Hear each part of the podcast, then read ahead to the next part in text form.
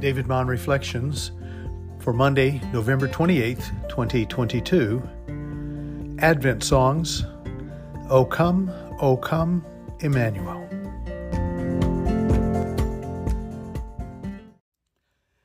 Isaiah 7 10 to 17. Again the Lord spoke to Ahaz Ask a sign of the Lord your God. Let it be as deep as Sheol or high as heaven. But Ahaz said, I will not ask. I will not put the Lord to the test. And he said, Hear then, O house of David. Is it too little for you to weary men that you weary my God also? Therefore, the Lord himself will give you a sign. Behold, the virgin shall conceive and bear a son, and shall call his name Emmanuel.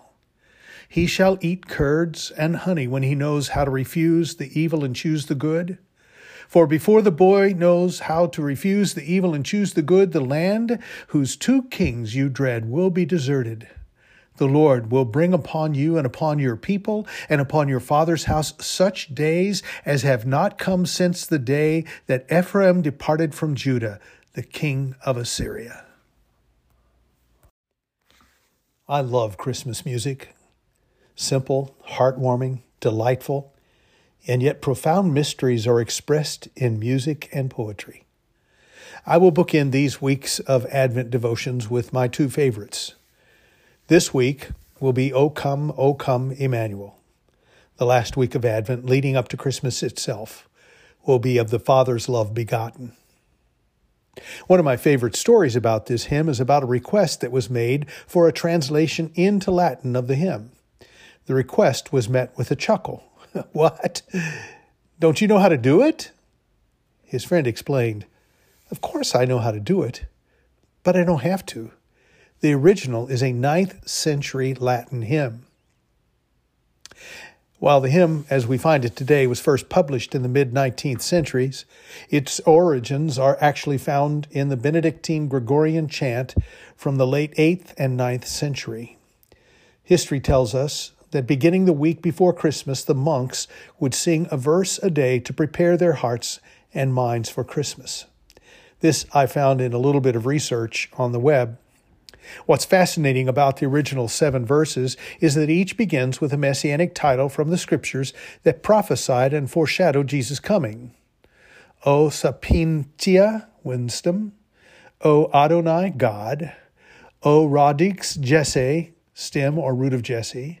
O Clavis David, key of David, O Oriens, dayspring, O Rex Gentium, king of the Gentiles, O Emmanuel, God with us. The last of the seven verses is the one we sing today as the first, but the seven antiphons in reverse orders spell Ero cras, which means I will be present tomorrow, or I shall be with you tomorrow. Interesting, perhaps even intriguing, but let's not get sidetracked into the intrigue. Let's press on to Jesus. God's great desire is to ransom us. And to do that, God will dwell with us, Emmanuel. This is the promise God gave through Isaiah 750 years before Jesus would be born. A virgin would conceive. She would bear a son. He would be called Emmanuel, God with us. Emmanuel is Hebrew for God with us. God told Ahaz that he had not abandoned Israel. He commands Ahaz to ask for a sign, and in false humility, Ahaz refuses. In the face of that, God promises a son to be born who will be a sign of God's redemption and presence. The immediate fulfillment of that promise would likely be seen as a child born during the time of Israel's exile. But that child would not be the fulfillment of the promise. That would come when Jesus is born of a virgin. Matthew makes that so very clear. He writes, All this took place to fulfill what the Lord had spoken by the prophet.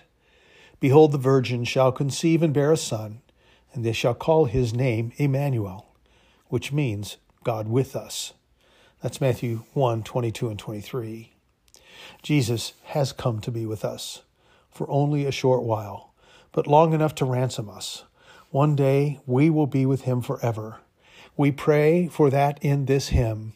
Come, Lord Jesus, Emmanuel. David Vaughn Reflections.